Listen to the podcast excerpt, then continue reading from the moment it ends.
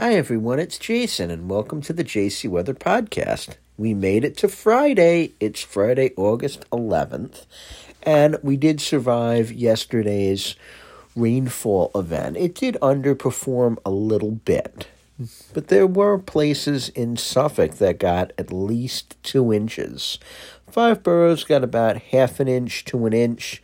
Rest of Suffolk and Nassau got a quarter to a half an inch. So most places did not see any flash flooding. There was some nuisance flooding across the south shore of Suffolk. Now, as we're looking today at today and the weekend, we're going to have high pressure building in. So today and Saturday are going to be decent days. We're trying to time out a cold front for Saturday and Saturday night into Sunday morning. So that's going to be a little on the tricky side. So for today, we'll call it partly sunny. And temperatures are going to be in the mid 80s. We've got a nice northwest to westerly wind. It'll be a little cooler at the east end and south shore as the sea breezes develop, but overall, a nice day. Now, for tonight, we'll call it partly cloudy and it'll be a little cool, a little crisp. By the way, tonight is our last 8 o'clock sunset for the summer. So, something to think about. We'll be in the upper 60s in New York City to maybe as cool as the mid 50s across parts of eastern Suffolk. Now, Saturday, we'll call it partly sunny in the morning, then mostly cloudy. We've got about a 30% chance of a shower or a thunderstorm in the late afternoon as low pressure is moving across the Great Lakes. But it looks like we get hit with a shot of rain Saturday night. At that point, we've got about a 70% chance of precipitation anytime from about 10 p.m. onwards. Lows will be in the low 70s. And this looks like a quarter to a half an inch, locally higher with the thunderstorms. Sunday, look for showers in the morning, then turning partly sunny in the afternoon. Highs will be again in the mid to upper 80s. And there is another system that we're going to be keeping tabs on for the beginning of the new work week. That busy flow out of Canada just does not relent. And we keep getting weather system after weather system, which is why we've had no prolonged heat. Now, the tropics in the Atlantic, they're dead right now, and they were dead this time last year also a lot of dry air, but on the other hand, we're busy in the Pacific, and in particular, we've had Hurricane Dora. That has been passing well south of the Hawaiian Islands, but it has kept conditions breezy across Hawaii, and that has caused all sorts of problems because Maui, in particular, was dealing with a wildfire.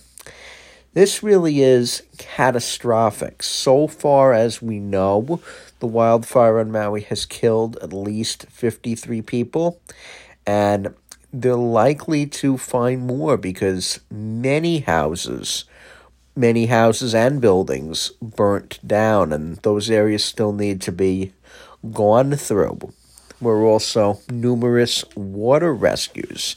It's actually estimated up to 1,700 buildings were destroyed. So, fire is about 80% contained, so that's the only good news, but it's still going.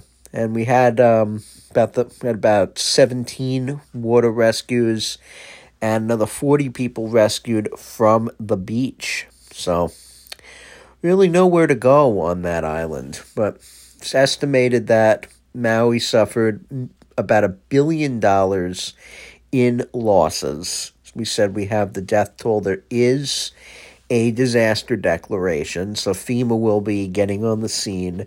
And this historic town, Laha, Lahaina, I apologize if I uh, didn't pronounce that correctly, home to about 12,000 people. That has been wiped out. It's more than 720 structures, and all the families there are looking for shelter. There is also no cell phone service and about 10,000 power outages, which is pretty much the whole island, even though it doesn't sound like that many homes. So, visitors also are being relocated.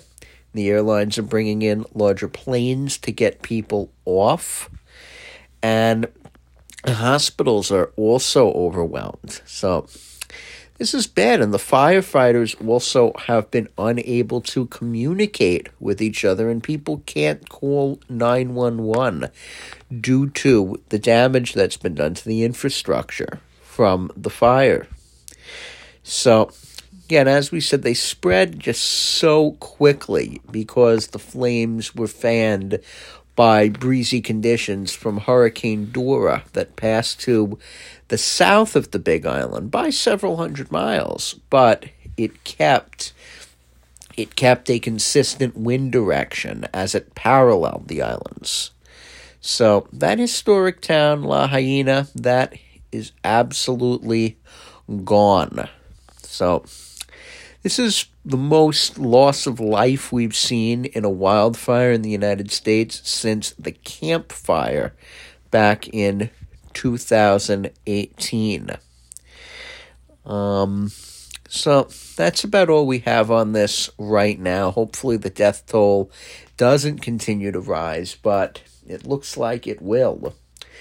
I'm Jason, and thank you for listening. You can find out more by going to jcmeteorologicalservices.com, on Facebook at JC NYC on Long Island, and now on Patreon at JC Weather.